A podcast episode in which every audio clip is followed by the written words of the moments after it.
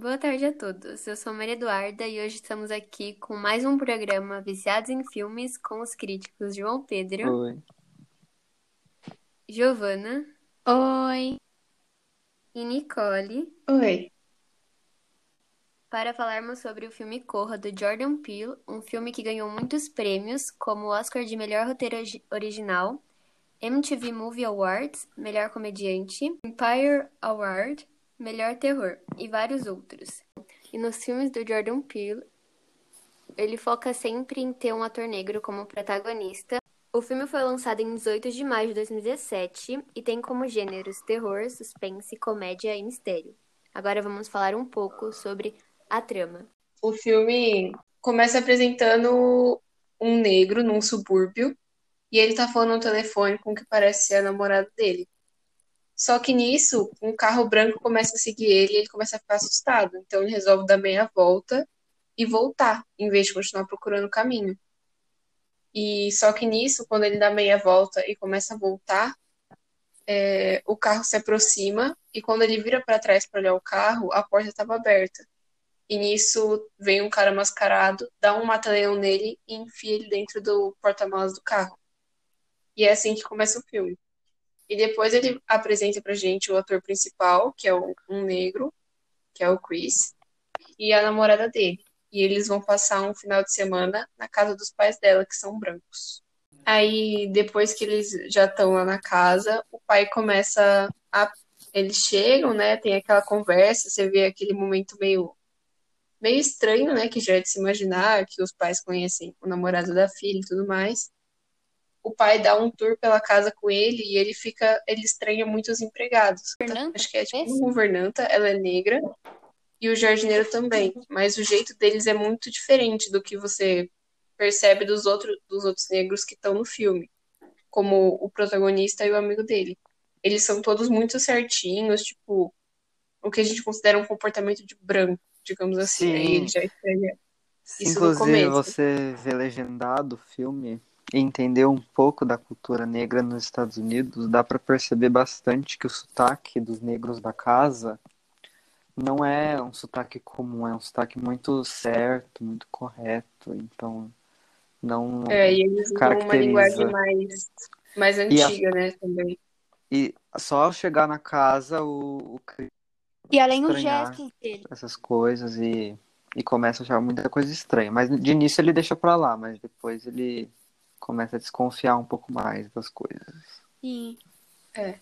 E tem os gestos que é, é tudo muito formal, por exemplo, quando eles vão se cumprimentar, a a- o- os negros da casa que trabalham lá, eles estendem a mão e falam olá, mas é diferente, não é nada muito. Não tem muito contato, assim, né? Aquele Não. negócio mais informal, é tudo muito, Isso.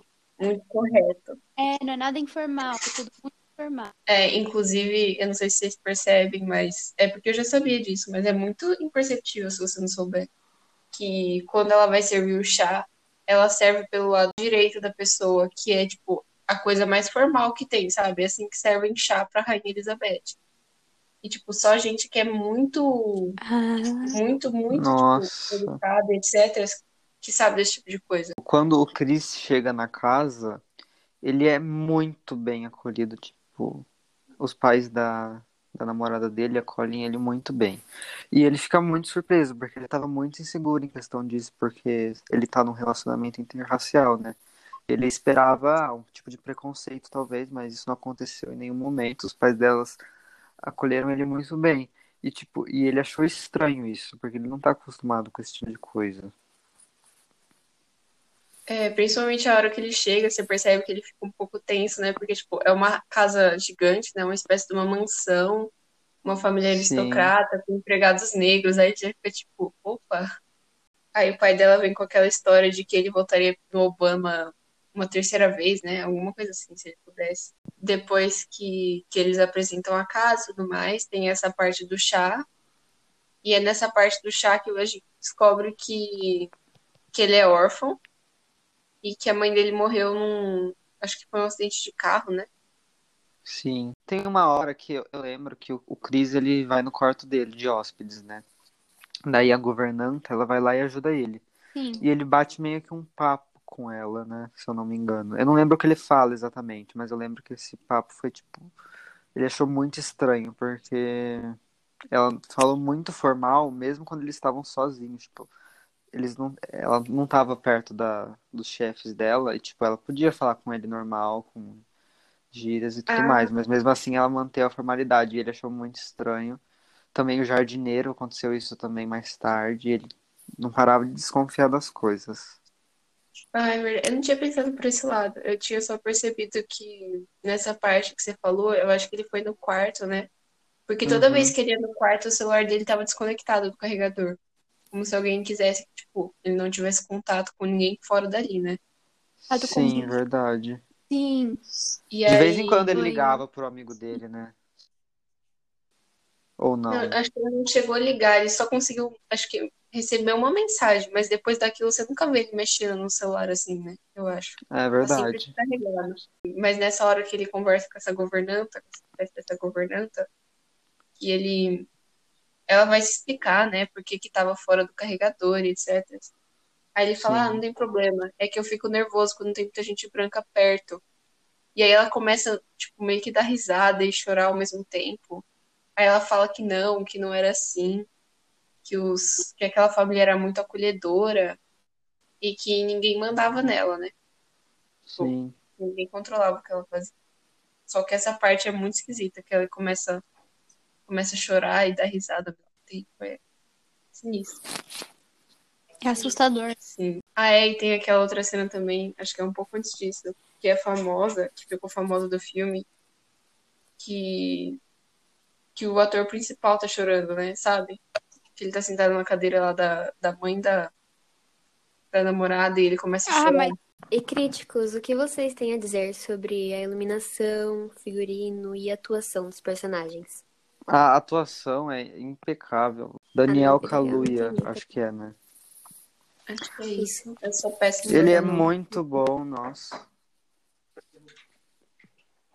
É, é muito, muito boa a atuação dele. Sim, impecável. Pode-se dizer então que ele está bem, né? No personagem dele. Eu achei essas, que nem eu comentei da cena dele chorando, eu achei fantástica. A iluminação do filme. Não Tem- consegui prestar muita atenção nisso, tipo, no que interfere. Mas eu acho que Então. algumas cenas eles fazem essa questão É. de, de jogo de sombra que eu achei que deu um efeito interessante. Sim, eu lembro de uma Não. hora que tem uma. Tá muito escuro a casa. E a mulher, ela, ela, ela surge da sombra, assim, e isso dá muito medo. Principalmente pro filme ser Ah, de sim. terror, né? Isso é muito bom. E aí eles põem aquela musiquinha, né? Sim, Tipo, a, hora que a ela trilha passa, sonora do filme é muito boa. encaixa sonora. certinho, né? Sim, a trilha sonora encaixa em momentos perfeitos, assim, com. E é meio, meio irônico até, porque igual no começo, a hora que enfiam o, o negro dentro do porta-malas, começa a tocar uma musiquinha super alegre, sabe? Meio. Sim, sim. Mas é, a trilha sonora realmente boa. Não tem muita música, assim, durante o filme como um todo. Quando tem, geralmente é mais esses barulhinhos pra dar um susto. Mas mesmo assim, é muito bem, bem pensado. E vocês acham que o figurino das pessoas negras do filme são inferiores ao das brancas? Geralmente as pessoas negras no filme ou eram os, tra- os trabalhadores da casa, ou era o Chris, ou era o amigo do Chris, né? E o amigo do Chris e o Chris, eles tinham figurinos mesmo, tipo, que geralmente pessoas negras usam, né? Roupas normais, meio despojadas e tudo mais. Roupa normal, de, de gente normal, né?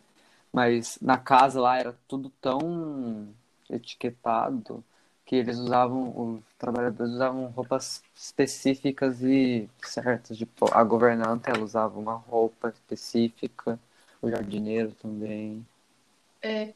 Ah, isso verdade. É outra coisa que ele estranhou, porque um pouco mais pra frente no filme é a hora que tem aquele encontro do, do- das espécies dos vizinhos ali, né? E ele encontra outro negro e ele fica, tipo, super feliz. Nossa, aí ele vai lá cumprimentar. Só que a hora que o cara vira, ele acha muito esquisito, porque ele tá muito bem vestido, tipo, com paletó, uma calça, um chapéuzinho, sabe? Roupa que é bem típica de branco lá nos Estados Unidos mesmo, desses brancos de subúrbio. Além da expressão facial naquela hora que É ele um olhar meio né? perdido, né? Você vê que ele tá sorrindo. É, ele tá sorrindo, mas parece que ele tá triste, com um sorriso no rosto, mas que ele não tá entendendo as emoções dele. É. Então vocês acham que esses funcionários são etiquetados, né? Eles têm a obrigação de ter essa etiqueta. Sim. Sim, sim. Sim. Durante essa festa, ele fica muito intrigado com esse outro negro, né? E aí ele resolve tirar uma foto com flash. Não com flash, mas ele resolve tirar uma foto pra mandar pro amigo dele. E só que nisso a foto tava com flash. E quando ele tira a foto, o cara parece que, tipo, acorda pra vida, sabe? Ele fica Sim. agressivo e a única coisa que ele grita é, tipo, corre, Corra. corre, sai daqui, é, sai daqui. E aí as pessoas começam a segurar ele. Aí depois eles voltam lá pra fora, né, e continuam a social, depois que tudo se acalma. Sim, ele- eles dão uma desculpa falando que ele tem algum problema e tal, mas. Aí depois ele agradece a mãe da namorada dele, falando, ai, obrigada por ter me ajudado a voltar ao normal, umas coisas assim, bem suspeito. Sim. Aí enquanto eles estão lá fora conversando, Uhum. ele conversa com quatro pessoas, né? Com um casal de idosos, que eles, o velhinho, é um velhinho, ele começa a perguntar se ele sabia jogar golfe, porque ele fala que ele era fã de um, de um jogador de golfe americano que é negro. E aí ele queria saber se ele sabia jogar golfe. Puxando papo. Depois ele conversa com, com uma moça mais nova que é casada com um homem muito velhinho que tá doente. Aí ela começa a apertar o braço dele, falar que ele era muito bonito e coisa assim. Aí depois tem um outro gordinho que conversa com ele e fala que, que pele branca já não era mais, mais chique, né? Que agora o preto que tava na moda. E por último ele conversa com aquele cego, né? Era alguma coisa relacionada com arte, fotografia, porque eu quis tirar foto. Enfim, aí depois dessa, dessa social que ele é hipnotizado, não é? Durante a noite. Sim. Sim. Ele tava andando pela casa, se eu não me engano, tipo, à noite, ele não tava conseguindo dormir. Ele tava pensando em muita coisa, ele não tava confortável naquele ambiente. E ele sai pra andar no meio da casa. E a mãe da namorada dele, que é psiquiatra, né? Ela tava lá sentada na sala. E ele vai lá, senta junto com ela, eles começam a conversar. Daí ela começa a falar algumas coisas estranhas e começa a hipnotizar ele. É, que ela fica girando a colherzinha na xícara, né? Sim, Ela fica, durante a Uhum. conversa inteira, ela fica sempre com aquele barulhinho dela com a colherzinha girando na xícara. Acho que ela fica, começa a fazer ele voltar pro dia que a mãe dele morreu, né? É, aí ela hipnotiza ele e ele percebe, porque no dia seguinte ele queria fumar um cigarro e ele não conseguia. Ele se sentia enjoado só de pensar. Tem uma cena que eu lembrei muito importante. Eu não acho que é muito importante assim, mas eu me lembrei que a- ele tá no quarto da namorada dele, se eu não me engano, e todos os namorados que ela teve, todos eram negros. Ah, é verdade, verdade. Vocês lembram? É, é mais pro fim já, né? Quando ele já tá bem paranoico. E ele acha uma portinha no quarto e tem Eu uma acho que- caixinha com ela e todos É, os ex-namorados. E todos eram negros, tipo. E no começo do filme ela falava que ele era o primeiro namorado negro dela, né? sim, e ele inclusive vê uma foto daquele Uhum. cara lá que da hora do Flash, se eu não me engano. É. Aquele, Sim. aquele cara era um ex-namorado dela, se eu não me engano. É, e o amigo que ele tirou aquela foto com o flash, né? O amigo dele reconheceu quem que era. Era tipo um conhecido deles, alguma coisa assim. Aí ele já fica muito paranoico. Tudo começa a fazer sentido na cabeça dele. Aí logo depois que ele acha todas essas fotos, ele fala que, ele, que eles vão embora, né? E nisso, a hora que ele desce, ele fica pedindo toda a família dela cercar ela. Tipo, o irmão cerca, o pai e a mãe, né? E ele fica gritando pra ela largar- jogar a chave pra ela, para ele. E ela fica fingindo que tá procurando na bolsa, mas ela não entrega. E aí nisso, a família vai chegando perto e aí ela fala: Você sabe que eu não posso entregar a chave, né? Ele já tinha sacado que, que alguma coisa ia acontecer com ele. E aí, o, nisso, que ele tá meio perdido, querendo tentar fugir, eu acho que é o irmão, né?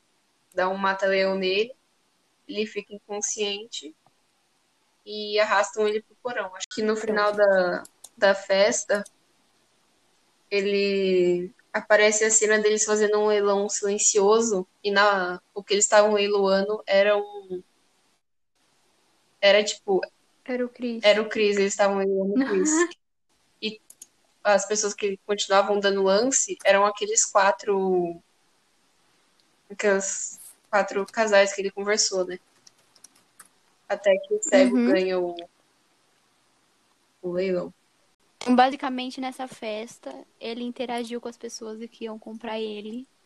As pessoas que se interessaram, leiloaram e uma pessoa ganhou ele. É, que agora que eu parei pra pensar, é tipo o que acontecia antigamente, né? Que eles traziam os negros, os escravos e os brancos Nossa! avaliando, né? Tipo, dente, beleza, se era forte. E aí, enquanto ele tá assistindo esses filmes, sempre começa com ela girando a, a colherzinha na xícara.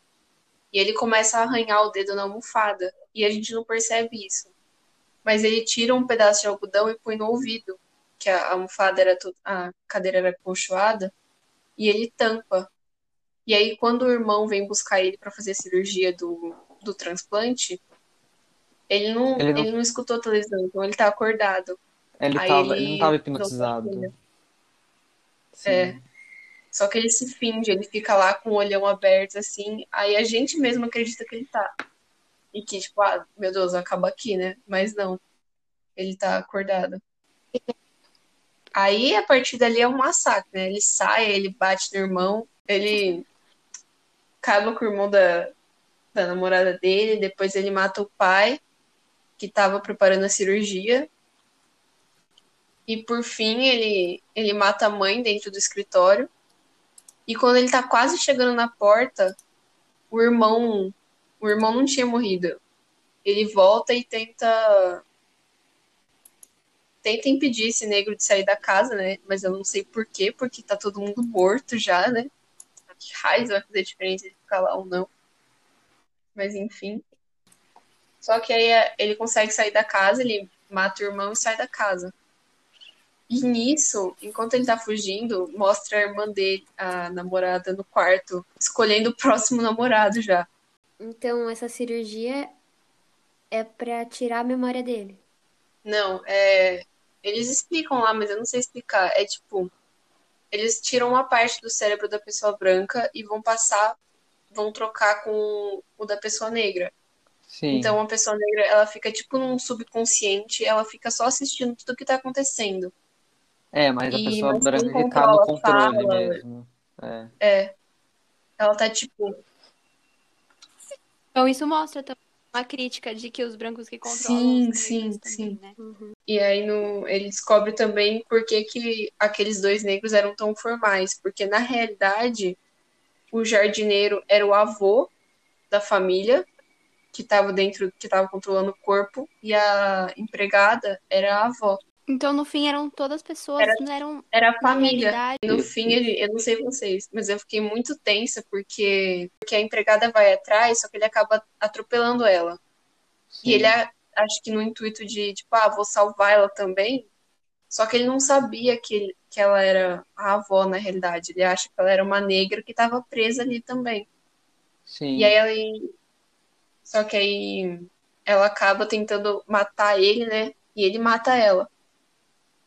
E nisso a polícia chega, que ele tinha chamado a polícia, e eu fiquei super tensa, porque eu pensei, nossa, vai sair um policial branco dali do carro, vai ver ele em cima da, da mulher, né? Aquele monte de gente morta, e ele vai ser preso de qualquer forma. Exatamente. É, era um amigo dele que era negro, mas você sabe que se não fosse um negro dentro do carro da, da polícia, ele ia ser preso e acusado. Isso só prova que tá tudo na nossa cabeça já também, né? Querendo ou não. A gente sabe que se fosse um policial branco, tudo que ele fez ia ser em vão. Sim. E ele ia a ser gente já acusado sabe a por tudo. realidade. É. É triste, mas é verdade.